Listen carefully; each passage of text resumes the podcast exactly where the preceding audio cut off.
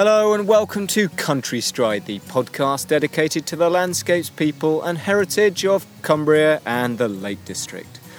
I'm here today at Newlands Hause, passing place between two of Lakeland's most fabulous valleys, between Newlands and Buttermere, and I'm in the company of author, illustrator, and our guide for the day's walk, Mark Richards. Hello, Mark. Hello, David. It's wonderful to be back outdoors. And Yep. of course, you can tell we're at Newlands Hause because of the vehicles going by.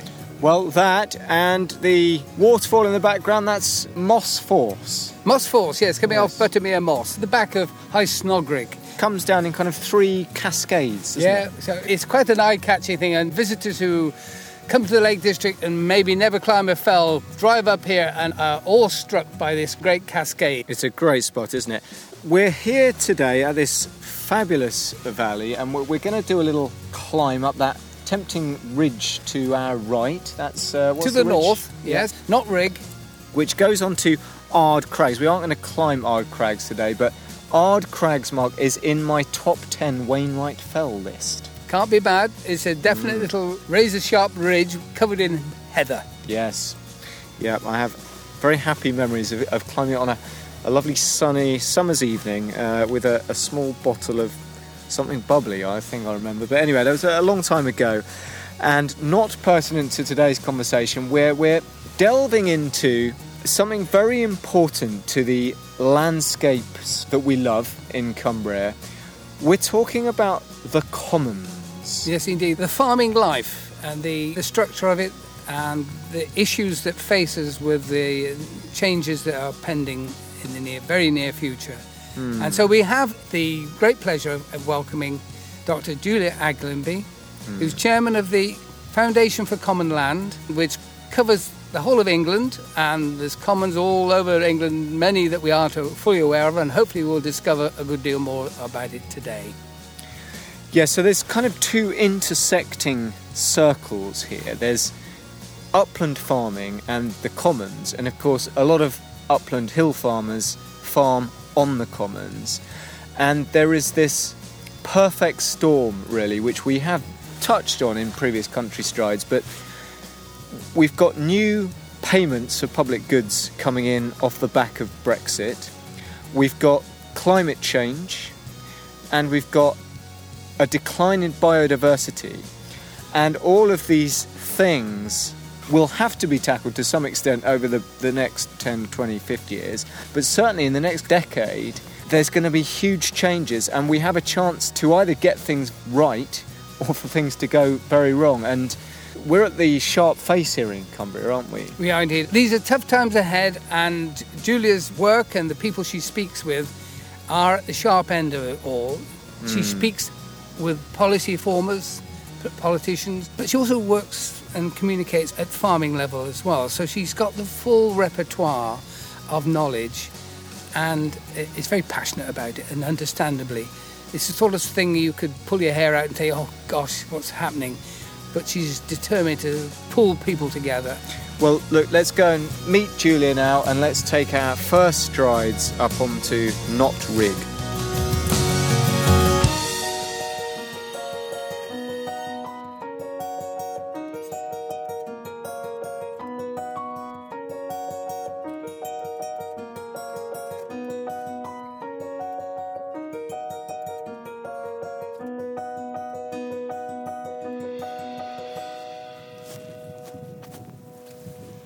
Well, the breeze is quite something here on Newlands Hause, and I'm admiring the great sweep of fells around, but most of them are capped in cloud, which is not unusual in these quarters. But at least it's not raining, and the breeze is quite a warm, balmy breeze. I'm with Julia Aglionby, and it's a glorious moment for me because I've always wanted to have a, a good chat with you, Julia. Well, thank you very much for inviting me. I feel very honoured to be here. You're involved with farming in many senses in North Cumbria. Yes, very much so. So I've been living in North Cumbria since 1989, but my family have been here since 1130. So the first document the Aglionby signed about land was in 1130, relating to um, the management of fish on the River Eden at Wetheral, and we've still got that document. We're kind of what you might call rooted in the land and the management of contested resources. And I've had the huge privilege and pleasure to be involved in land management and professionally working here long term since 1997 when I started working at the Auction Mart at Carlisle as a land agent. And we've also farmed uh, since that time as well in a small way. Um, we farm in the Eden Valley and uh, have a care farm. It's an organic pasture fed livestock association certified farm. We have longhorns and, and sheep. And our aim is to transform people's lives through purposeful activity on farming. That's the sort of the job I do between 10 o'clock at night and 1 o'clock in the morning. And then um, my professional life is really focused on the management of the uplands across England. That sense of deep rootedness, I think, is amazing. It comes out in your love of the Eden itself, doesn't it? You love swimming in oh, it. yeah, my main hobby is um, wild swimming, and um, I go in the river several times a week. Lockdown's been great for giving me more time because instead of going to London three times a month, I've got the time to do more wild swimming, and it's just fantastic. Shooting the rapids on the River Eden is a great way to de stress after some difficult conversations around policy. Um, gets me away from Zoom and it's been lovely having my kids at home in order to drag me out. Absolutely. Many people who are focused on political or particular uh, environmental issues don't engage themselves actually with the landscape, whereas you actually do. Now, your particular roles are well, yes, I'm one of these people who sort of um, probably has jack of all trades and master of none. So um, I have a number of roles, and the, the idea is to be that bridge between different aspects of the management of our countryside. So I have, um, and I think particular reason you've asked me here today is I'm executive director of the Foundation for Common Land. We're a small charity covering Great Britain, and we are here to enhance and protect common land mm-hmm. and the system of pastoral commoning. So that's what I hope we're going to be able to talk about today and how that really embodies the challenges that are around the whole of our countryside, how we can have multiple outcomes from the same piece of land. And commoning really personifies those issues and gets to the heart of them. You're also involved with the Uplands Alliance. What's that function? Well, the Uplands Alliance is a network of organisations passionate about the uplands. And again, it's about bringing people together, having a really broad tent. We know that lots of people care about the uplands. So within the Uplands Alliance steering group, we have the Tenant Farmers Association, we have the National Farmers Union, we have the Country Landowners Association. We also have Rewilding Britain and the Wildlife Trusts and the RSPB. And it's to be a, a space in which we can discuss these difficult issues and we have five sort of calls to action. And at the heart of that is that thriving businesses must be at the heart of managing our uplands effectively. Mm. Land in England is privately owned mm-hmm. to a very large degree. And that means we need to nurture and encourage and empower businesses within the uplands, whether those are farming, whether they're forestry, whether they're sporting, whether they're tourism, whether they're conservation. They must all be encouraged to deliver better for society. What is defined by the uplands? As far as the Uplands Alliance is concerned, we define the uplands as the severely disadvantaged area and the moorland area. So there are maps of England and they map land according to the conditions, and that's both a mixture of weather, soils, um, steepness. So we use the classification of severely disadvantaged and moorland areas. It's about 12% of England. It's land that's certainly unploughable. No, you can, can plough. Be. If you think about down in the valley here in Newlands, you know, in the Second World War, you would have had many of these farms here would have ploughed their fields. They would have had oats growing on them. They would have produced feed for their horses when horses were, you know, the alternative to tractors. So they would have had crops and potatoes. So the valley bottom, some of that is ploughable land, but it's got a very short growing season. Quite. Yeah, I've, seen, I've been on Sale Fell, which is uh, Bassenthwaite, yeah. and there's Risham Furrow on the very summit. Yeah. Which seems quite uh, incongruous, but certainly yeah. you see it occasionally. If you go to Castlerigg Stone Circle, there's Righam Furrow amongst yeah, that. Yeah. yeah. So this particular geographical spot, Newlands Hause with the surrounding fells, what's special in this context? Well, I've spent many evenings driving over this Hause to get to meetings on both sides, whether we're talking about the Newlands Valley to the north or Buttermere to the south. I've been involved with this particular landscape for over 15 years. We're standing really at the centre of CL11, and that means Common Land Unit number 11 in the county of Cumberland. It's an area of about 5,000 hectares. It's a big, big area. So that's 12,500 acres. And it sits at the centre of, of the Lake District. It's all site of special scientific interest. It's all designated under European legislation as a special area of conservation. Um, aside from a small amount, Bells actually isn't designated. But it's a phenomenal area at the heart of the most visited piece of countryside in the country. And so for me, how we manage this landscape is at the heart of what is England.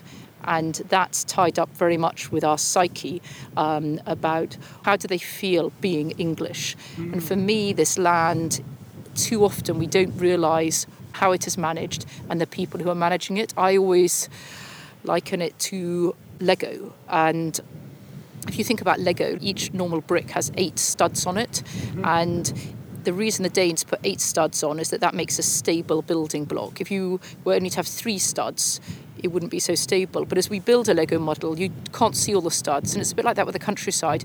When I'm here, I can't see any of the commoners. I can't see their farmhouses. I can't see their dogs. I can see very few. I can see some of the sheep. But really, the people who look after this landscape are invisible, a bit like the studs on a Lego block. But what we know is that if we lose those people from the landscape, it will be a very, very different form of landscape.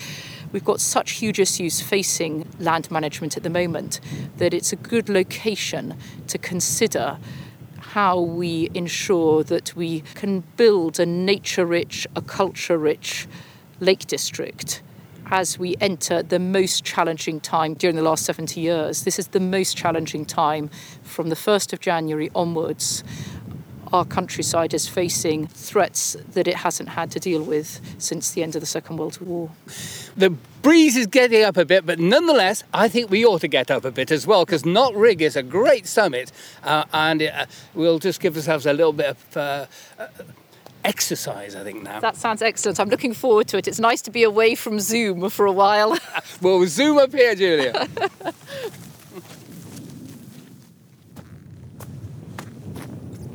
I'm looking back now. I've got a moment to look back. Just see down towards St James's Church at Buttermere and there's a string of cars coming up to Newlands Hause from Buttermere, and the sunlight is bursting in the valley. It's not on the tops, and, and the lovely oak woodland on that far side underneath Red Pike are very striking, and you just see the upper reaches of Crummock Water. So it's a moment to think about these uplands and these commons. Um, what are the origins of commons, Julia? Well, land has been managed as common land from time immemorial, and before time immemorial, there's evidence of communal management of commons from the southwest from over 4,000 years ago. Nowadays, common land is defined as land which is owned by one person over which other people have rights to harvest the resources from that. Um, and if we go back about 500 years, um, over 25% of, of, England would have been common land. If We go back a thousand years, it would have been about half of England would have been land managed in common. Nowadays, only 3% of England is designated and registered as common land. So it's been a shrinking resource. What's extraordinary about that is that common land is seven times more likely to be designated for nature. It is four times more likely to have a scheduled ancient monument on it. And in terms of open access, 40% of our open access land is common land. So it's an extraordinarily rich resource in terms of the public benefits it provides. But if we look back over time, what we had is a situation where the population of England was much, much smaller than it is now, and resources were less contested. And we found that as private property ownership came in, we had um, the Anglo Saxons, and there was common land there, and land was managed by, again, a sort of pre feudal system of earls and a very equivalent system as, as we all learnt about in school with the Normans. So I think every pupil of my age, I'm just 50, um, we all learnt about the Norman lords and we learnt um, about the Domesday Book and we learnt about the serfs and villeins and how they had their patch of land they could farm in common, they could turn their beast out onto it, and they had a little bit of their own property. Um, and that's been at the heart of commons is that it's allowed poor people access to resources that are privately owned. With the Statute of Merton in 1235, um, required lords of the manor to provide sufficient grazing um, and resources for commoners. And that's something that um, the Magna Carta was referred to as well. So it's been a very well legislated resource for over 800 years. And, and the most recent act about common land was in 2006. But unfortunately, from the 1500s onwards, there was this great desire to enclose common land for people to manage it more intensively and to accrue the wealth to themselves. As the birth and increase in capitalism, you, people could see that they could manage land more efficiently, in their words. And efficiently means really keeping the profits to yourself. If you have to share profits of the land with other people, then inevitably you keep less for yourself. And that's why common land was enclosed. If we think of the poetry of John Clare, who bemoaned the enclosure of commons you know, around Northamptonshire, and that was you know a great sadness that came out through his poetry, that loss to people. And we then had that exodus from the countryside at the same time as industrialisation took place. And it was a sort of pull and push, as we find today with refugees. There's both a pull of a better world life and livelihood somewhere else, but also a push as contested land property rights occur. And so we have here in Buttermere one of the largest areas of common land, single common land unit. And this really encapsulates everything that sort of remains but has been lost to so many parts of England. Yes, indeed. Even to, to this day, some properties have rights for geese and cows and things like that, lingering reminders of that age old practice where people in a community had their rights on the common and then what was often described to as the waste, uh, but actually became too tempting for people who accrued cash and money and wealth and status. We think of the Lake District as being sort of a common land, uh, it's a national park. But you'll find common land all over the place in middle of London, can you identify a few of these sort of locations? There's actually common land in every single county in England. It's extraordinary. Even in Rutland, with the smallest county, we have common land. And there are some extraordinary iconic places, um, both urban and rural, that people just don't think of as commons, but they highly value. Um, so whether you're in Newcastle and the town Moor there, which has cattle grazing on it, that's common land. Whether you think of Hampstead Heath, Wimbledon Common, obviously the Wombles of Wimbledon. Again, showing my age. Um, I won't sing along to the theme tune. Um, if we go to the New Forest, so the New Forest is a very special sort of, of common land. 67% of the New Forest National Park is common land. Uh, 37% of Dartmoor National Park is common land. If we think of all those tors, those very iconic rocks that stand across the Dartmoor landscape, all of those are on commons. Um, we go over to the Yorkshire Dales. Um, over 20% of England's common land is in the county of Yorkshire. And here in Cumbria, we have a third of the common land in England. That is partly a result of our landscape. As you, Mark, referred to them as wastes, there's much less incentive to enclose land when it's hilly, when there's less value to be captured through its enclosure. A lot of the lower fells were enclosed.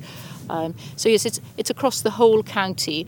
A lot of the areas when we think about our culture and what we may consider as England, those are areas which there are iconic spaces. If we think of the Cumbria, we think of Helvellyn, we think of Blencathra, and we think of Scafell. All those are commons. Mm. If you were to suddenly, um, you know, get rid of those areas, we don't manage them properly over the next 50, 100 years we will be destroying some of our most valued and iconic landscapes. And we have a little strapline in the foundation of Common Land is that we are here to support iconic people looking after iconic places. What a lovely notion. And There are 3,900 commoners who are active in England at the moment. So it's still a tiny percentage. Tiny. It's less than 5% of farmers. There are about 89,000 farmers. So we've got 5% of uh, farmers looking after 21% of our sites of special scientific interest. it's quite a staggering thought that when when you know how important the resource it all is, uh, and we are hanging in there on the coattails of a handful of dedicated people. Well, I'm looking back round the wreathing mists on Robinson and the great hanging coombe up there, and I'm sweeping round by Moss Force onto High Snockrigg, which just means the proud headland, and the sunlight is coming down from Sour Milk Gill out of Bleaberry Tarn up at that hanging valley there, and the sunlight is bursting through the cloud over there. It's fabulous.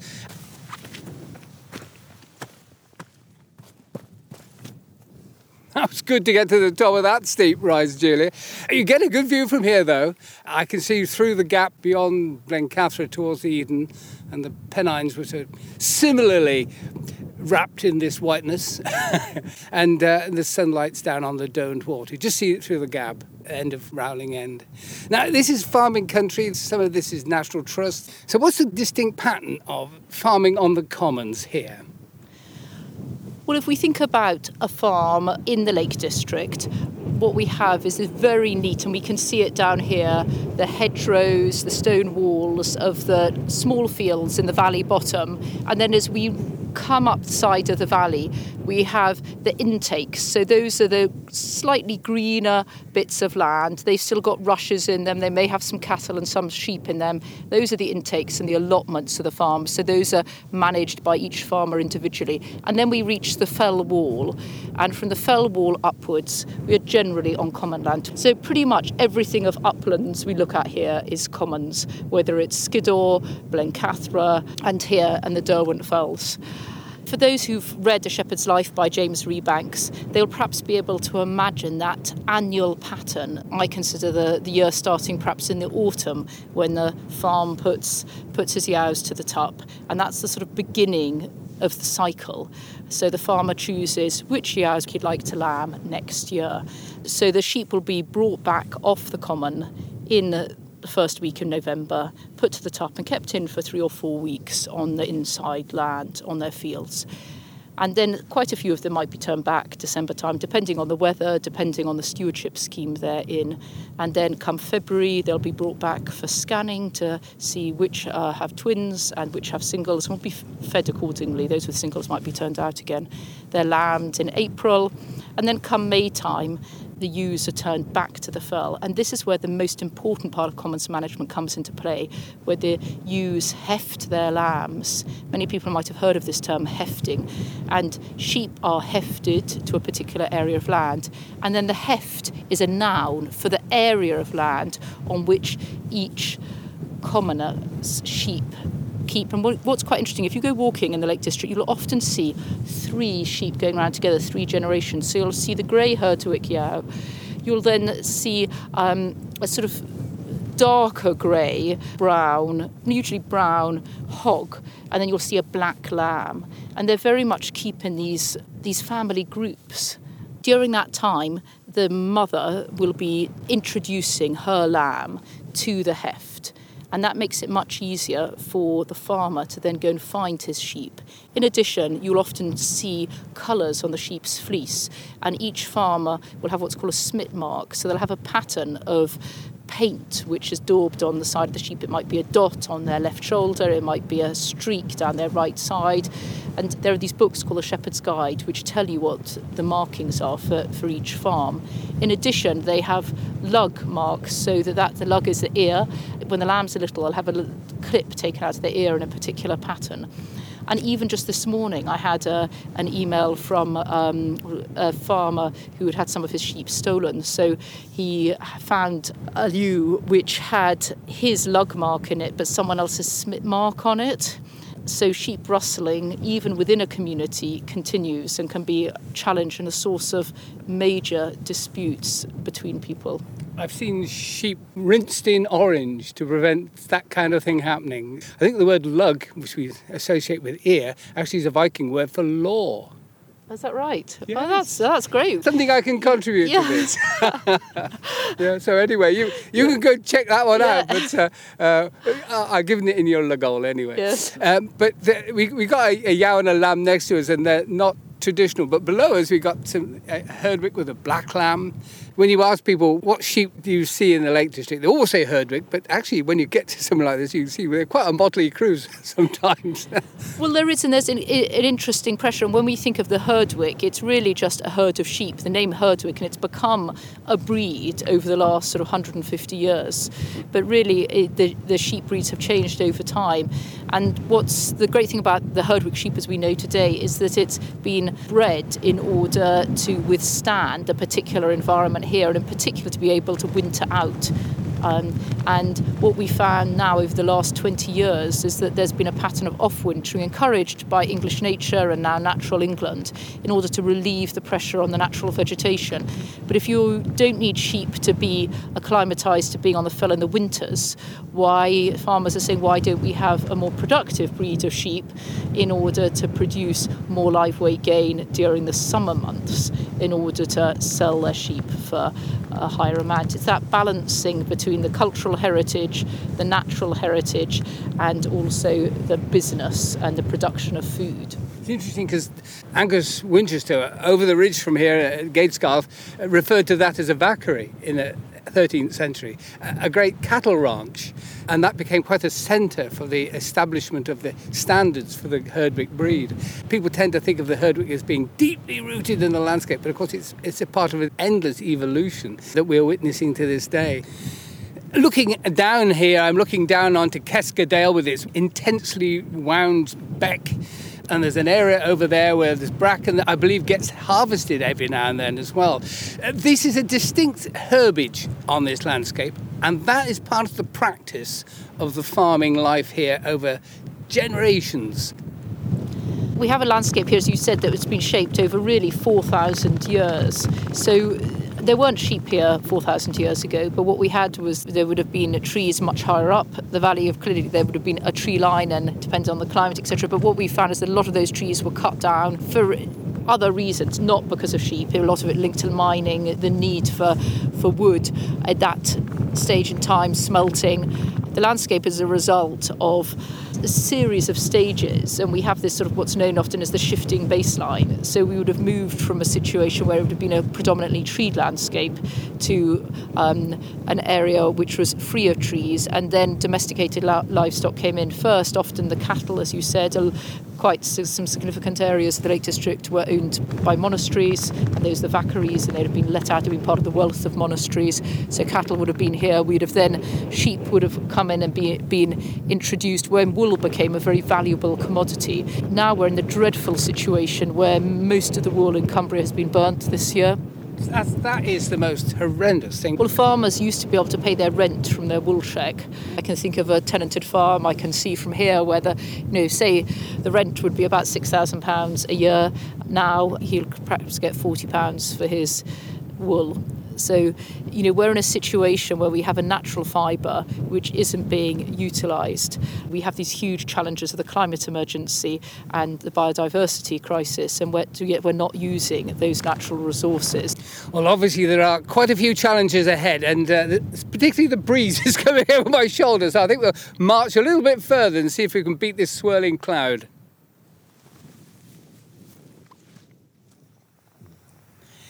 Taking a moment uh, after the rigours of the ascent and the breeze coming over our left shoulder to hunker into the borough of the east slope of Knott Rigg's Ridge we're sitting down to just to ponder a few of the critical issues of the time of climate change, uh, changes that are going on, including Brexit, rewilding as well. Fascinating sort of wicked problem as, as it's called these days. We already discussed commons are only 3% of England. And if we think about the Lake District, it's the most visited place in England outside London. Over 20 million people come here a year. So we know it's highly valued as a cultural landscape. So the question is, is how do we make it both nature rich and culture rich so we make it resilient in the face of the climate emergency that we face? how do we make sure it can contribute to addressing the biodiversity crisis? And how do we ensure that the cultural heritage is nurtured so that the businesses here, the thousand farming businesses here, are thriving rather than feeling under pressure? We expect over half the business farming businesses in the Lake District to be unprofitable in the next seven to eight years that's going to be a huge challenge. And there are m- massive risks if we don't invest properly in our future here, in the future for all of us, then we will end up, in fact, with more environmental degradation rather than less. Now, turning to rewilding, it often needs to be done at scale, and people, um, and we've seen over recent years and increasingly over recent months and even this week in the press, that the very wealthy are able to engage and adopt rewilding because they can afford to take the risks with, with land management and they're preparing themselves for this change and instead of having direct payments, they know those are going out. And now we're moving to public payments for public benefits. So it's very convenient with the assets you own, you can then see an alternative way of managing that will also enable you to um, extract a, effectively a rent from the government from looking after them in a particular way. What I'd very much like to see is all land being managed with greater concern for nature and greater concern for high quality local food production so that we integrate food production and this idea of sort of mini areas of, of wilded areas. So on our farm at home, you know, we fenced off a, a hectare here and a hectare there, and then we can see nature burgeoning in those in those areas, creating corridors within a farmed landscape rather than having an either or. That doesn't mean we can't have rewilding, but it's certainly not the answer when we want to have more resilient food systems. It's not the only answer. I do worry that, in a sense, it becomes the new fad, and I'm always concerned about pendulum swings. Suddenly, we think that rewilding is the answer. Um, for me, there's a lot of middle ground, and actually, we can have our cake and eat it. There's some very good work done by someone I worked with in Indonesia years ago called Paul Jepson, and you look at a sort of continuum from sort of one to ten and you say, well, there are some areas where it will become wilder, but you only ever want them to get them to two or three. And then there are other areas of, of Britain which we may want to be fully rewilded. Rewilding Britain is looking to rewild 4% of Britain. You know, we're looking to look after common land and nurture common land for its cultural heritage and its natural heritage, and that's 3%. So the total of that is only 7% of England. There should be plenty of space taking a place based approach to have rewilding in some areas and commoning that also looks after nature. Let's turn to looking down the valley here, and we can see some hay meadows down here. You can see they've been mown already. You can see the lighter colour where um, Tom, tenant down there, will have mown his meadows. They're meadows of enormous diversity, and if we were to rewild this whole valley, we would lose that specific biodiversity of those meadows. So it's not a game where you just win by rewilding. We also have just around the corner here, and we can't quite see it, maybe if we crane our necks a little bit, we can see the Keskadale oak woodlands. There are a few ancient upland oak woodlands left in the Lake District. On commons I help manage, there's Keskadale oaks here, and then we have youngwood over on Monk on the backside of Blencathra. These are almost sort of bonsai oak trees and immensely precious in terms of their biodiversity. And there are opportunities for increasing woodland and scrub across commons. Um, if I was to sort of fast forward and to say, well, what happens if we had 10% of the Lake District commons we allow to turn over to a more wooded vegetation? That would be an extra 6,200 hectares of woodland in the Lake District, which would be phenomenal in terms of its biodiversity that would leave 90% of commons for grazing. not far from here, I'm in negotiation with some uh, on a scheme where the commoners have offered to give over about 20% of their common for a wood pasture.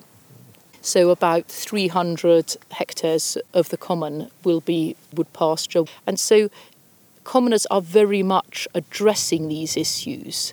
And in some places, that will mean having some fences on this open landscape. And this is an area we also need to address sensitively because, as we've already discussed, this open landscape is stunning.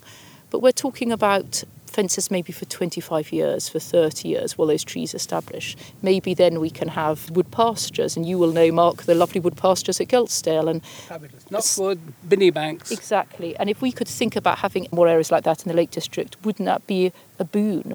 There is this emotional side to this whole thing. There are some farmers, and you can understand they come from deeply rooted feelings that there's only one way of doing things. And the, the notion of changing things is just, just is an anathema to them.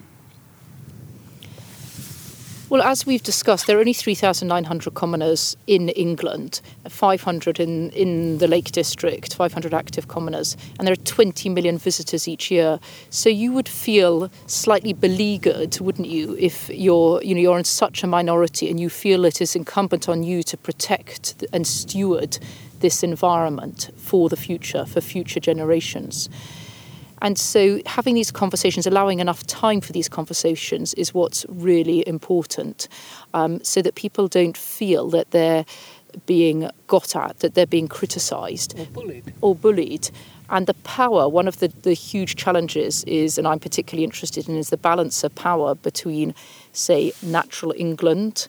Um, and when these areas are sites of special scientific interest, there's a very strong legal right you know, in terms of natural England have strong legal powers. We have the owners of common land who may have very distinct ambitions for that land, whether it's a water company, whether it's the Ministry of Defence, whether it's a private landlord, and they may well have very distinct ambitions. And then we have may have individual commoners who also have this.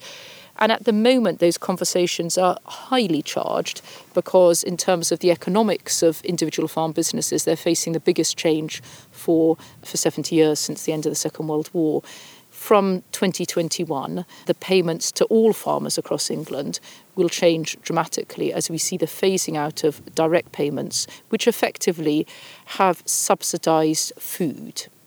So they have paid farmers to be viable to provide cheap food to the more than 60 million people who live in this country. They're paying farmers to produce food just for the sake of producing food without looking at it in the context of what the impact on the land was. Yes, and it's it's interesting that three billion pounds that's paid to farming is 0.4% of our government expenditure.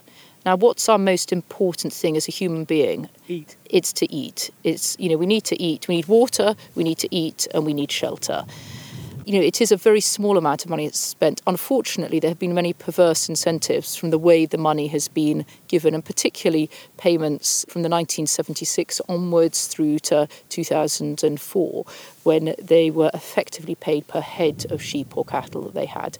And that led to increases, significant increases in grazing levels, because that was farmers very um, rationally responding to the signals they were provided by government. We're now in a position where sheep numbers have reduced significantly on the commons, and it's a question of how we find that new balance. So I'm completely in favour of the direction of travel that we are going to move towards public money for public benefits. Absolutely committed. The trouble is, is that we've got to navigate down this very challenging canyon with a series of rapids in it. And you can get through rapids if you have someone to guide you. Now, I just fear we're effectively letting farmers loose at the top of a canyon with no paddle and no guide. Just this morning, I was reading through the latest government advice, and it is wholly inadequate in terms of providing that guide. If you are running a farm here with 200 acres of, of land, inside land, and rights for 500 sheep on the fell, you would have absolutely no idea what to do next. Well, we've been over the summit and somebody's built a cairn of minor consequence, I would describe it, constructed with stones that they just happened to have brought in their pocket. and we've got a great view, of course. Uh, well to my east, you can see the Helvellyn Range. The cloud has lifted sufficiently, and you can see High Spy uh, across Newlands Valley. Uh, you can't just see Robinson's top, but you can see a great bulk of it. Uh, over to my left, behind us, uh, Wandope, and that great hanging valley underneath it, with uh, Crag Hill itself wreathed in cloud as well. You can see straihtly ahead Ard Crags just overtopped by Causey Pike. And down below us, you can see that blanket of oakwood that you mentioned. It's a definite pocket, and there's a similar one, isn't there, in the Rigg Beck Valley over the other side of the ridge. But there must have been a reason why that became economically viable to keep it. Everything had an economic purpose in farming terms, which brings me back to this whole notion of what happens if farmers, in effect, just can't afford to keep running these common lands because the money isn't there? If this, this payment system just fails on them? Well, that's a real worry and it's a real concern in terms of the, the cultural heritage as we fast forward over, over the next 10 years and the changes that we're going to see is this transition period long enough to allow farmers to adapt? If you think about these Herdwick sheep here, a lamb is born this year, it's a hog next year, um, it's then a two share, and then it doesn't lamb till a year after that. So it's three years after it's born before it lambs. So we have a long lag in terms of changes in management as, as we move forward. So farmers really need to know now what they should be lambing, putting you know to the top in three years' time. So we do need to plan forward in terms of that cultural heritage. You know, there, there are people who might say, "So what?" You know, and that is a, a question. You could say, "So what?" to Buckingham Palace. You could say, "So what?" to much of our cultural heritage. What is it that embeds us and enables us to think this is our history that keeps us rooted to the land, that draws people to come back here. Interestingly, we have 20 million people coming here, but the number of people who go to wilder places in Scotland is an awful lot less. People come to see this managed pastoral landscape. Rather like the last night of the proms, that emotional sense exactly. of it being special. Why is it special? We can't really put our finger on it, but we know it is. We feel very, very connected to it, and we feel a sense of mental and spiritual both refreshment and uplifting from you know whether it's from the psalms i will lift up mine eyes unto the hills that's the motto of keswick school which we can see from here these are very deep um, emotional bonds here. And when we think about the farms, we have to remember the farms here, you can't farm a valley farm in isolation as far as the farmer is concerned, their farm includes the common. So there isn't enough land there to run a viable farm. They can't just abandon the commons. If they abandon the commons, they abandon the valley, and then we change the landscape in the valley as well. So it is an interconnected whole here and that's what's what's so important. Sometimes I feel the farmers really have been getting the sort of rough deal in terms of the conversation around climate change. For instance, it's politically acceptable to tell farmers to stop farming, to stop eating meat. But if you think about it, I enjoy roast lamb and I enjoy eating our beef at home. We sell everything direct to customer. And I think, well, actually, I could eat meat for two years compared to the carbon cost of one flight to New York politically acceptable to say people should cut back on their meat intake, but it's not politically acceptable to say, you know, you shouldn't go to Barcelona for a hen party. You know, there are lots of things where we are contradictory in the advice that we give to society, mm. and yet we pick on certain elements of society to criticise them. Big decisions are really in front of us in the next two or three years. So, having digested that, Julia, I suppose I would like to have your feeling of confidence that it's actually going to come to something positive? Today we've walked side by side up here, and, and that for me it's about walking side by side with commoners over you know the next eight to ten years and um, and supporting them through that. For landscapes as precious as these, we need to support those who look after that, who are the bricks that hold these and the studs that hold these landscapes together. It is incumbent on those of us who have the opportunities to access and, and um, those who are influencing and making decisions, that we need to be there supporting people as they move through to this next stage.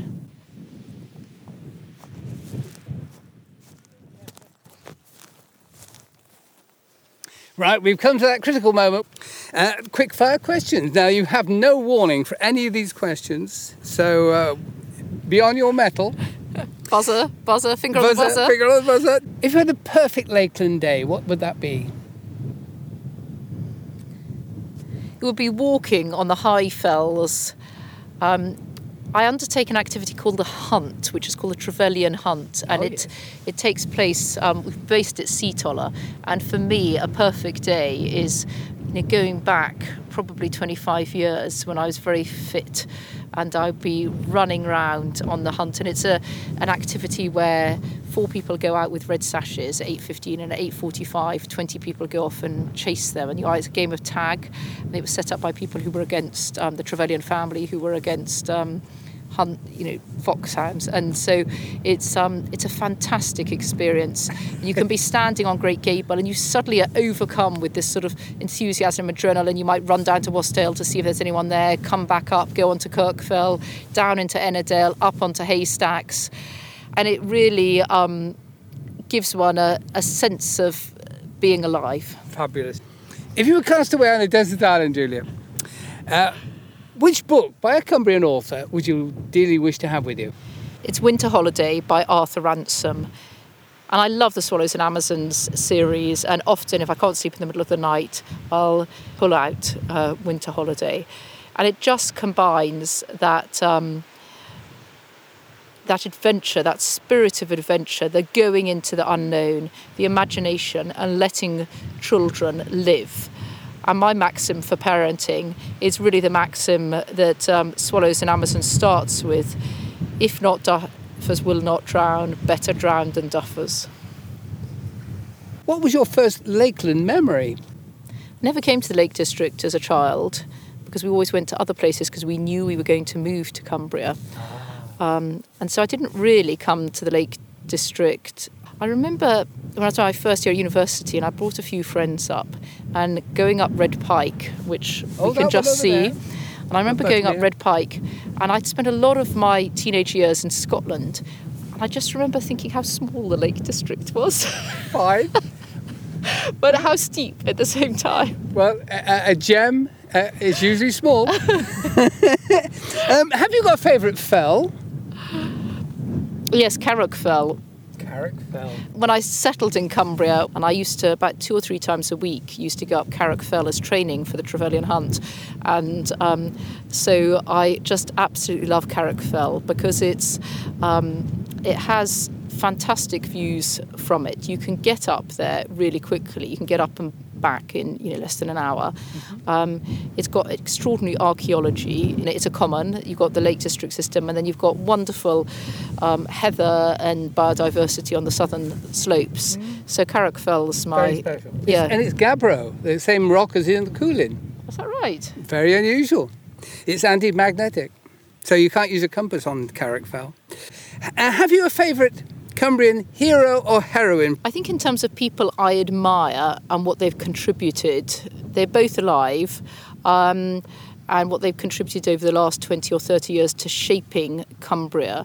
The two would be um, John Spedding and John Dunning. So John Spedding you know, is really within the charitable sector. He set up the Calvert Trust and gave land for the Calvert Trust and set up the Cumbria Community Foundation. And then John Dunning has been diversified, you know, from a farming, from you know, brought up on a Lake District hill farm, and has then, you know, set up Tebay services um, and set up Rheged. And I think he's that sort of compassionate, caring business um, shows that business can be responsible. Indeed. Um, uh, John and Barbara, I know, go to the cafe every morning. Well, they did before COVID in, in T- Tebay North. So they were ve- always involved with it and it mattered to them. So this is a very torrid time for them. Have you a favourite Cumbrian food? Probably Solway shrimps. That's the first. We haven't had that one. Which I make myself. I pot them myself. So with a nice butter, you know, local butter, Cumbrian butter, you know, a lot of nutmeg, paprika, and then yeah, make them myself. And you can eat a lot. Red squirrel or Herdwick sheep? Both. Fine. Wainwright or Wordsworth? Wordsworth. Hotel or tent? Tent. Have you a favourite Lakeland view? I think if you someone like Hallin Fell, that's a pretty spectacular view, and you can look across also to the Pennines from there. So um, I think uh, yeah, Hallin Hallin Fell is the place I always take visitors who think they like hill walking but don't. Ticks all the boxes. When the time comes and uh, a few friends gather to sprinkle your ashes, let's say, in somewhere that's special to you, where might that be? There'd be in our woods in along the banks of the, the, the River Eden, so they're hazel coppice with oak standards. That's a, I think a good place to rest. There you are. You've covered it all there, Julia. Well, it's been an exquisite pleasure to be with you. Thank you so much for giving your time. The privilege is all mine, Mark.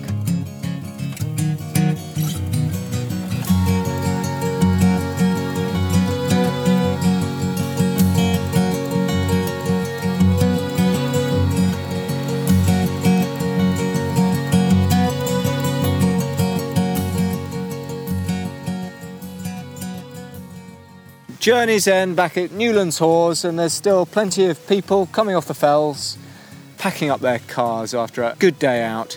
And a, a good day out for us, Mark. As always, I've learnt a lot, but these are vitally important issues that Julia is talking about, and fascinating breadth of knowledge that she imparted. Yeah, I knew I'd learn something today, and it's one of those podcasts I will keep going back to to refresh my memory and to observe things because we're witnessing a great period of change.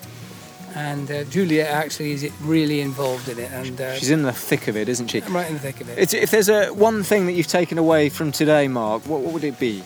Uh, that a, a ewe will bring its hog and its current lamb round to train them in hefting. Uh, she pointed out a threesome on the top of Knott Rigg, which I went and took a photograph of. And I've seen them before, but didn't realise their relationship. So that was useful. Yes, and she cleared up. I had a question. I thought it was three generations, uh, which it is kind of in a way, but it, they have a common mum. So it's it. one mum and two kids of two different year groups. That's right, Yeah. a hog and a lamb. Right, that's the terminology which was evading me. Now, some housekeeping, our usual housekeeping. If you've enjoyed this episode, there are now 33 other episodes online. Indeed, we're Yeah. 34. This is My gosh, we're 30. growing up, aren't we? We are. We're getting we're getting middle aged. 34 more at www.countrystride.co.uk. Recent highlights, I would recommend uh, Sue Allen with her folk music of Cumbria. I thoroughly enjoyed that.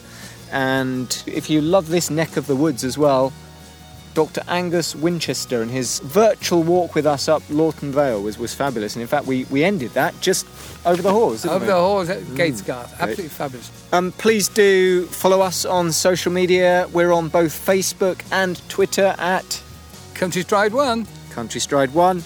Uh, we always post up a few little photos and, and occasional little glimpses as well from what we get up to between recordings. Next recording, we are heading south Coniston Way, Mark. Oh, yes, we've got uh, Dr. Penny Bradshaw talking about how the Lakeland landscape has inspired writers in children's literature and who hasn't been touched by it. Yes, and not just cute rabbits. As Julia mentioned with Arthur, Arthur Ransome. Yeah. So we've got that to look forward to, and uh, many, many more as we enter these summer months with the heavy cloud and uh, the occasional burst of sunlight. But from us here today at wonderful Newlands Hause, the clouds lifting, and you can see Skiddaw behind us, and actually uh, just over Whiteless Pike there, Grasmoor. Just peeking out of the clouds, isn't it? But um, anyway, it's been a fab day uh, in the northwestern fells, and we'll be back again. Well, looking forward to it and I hope you all enjoy it.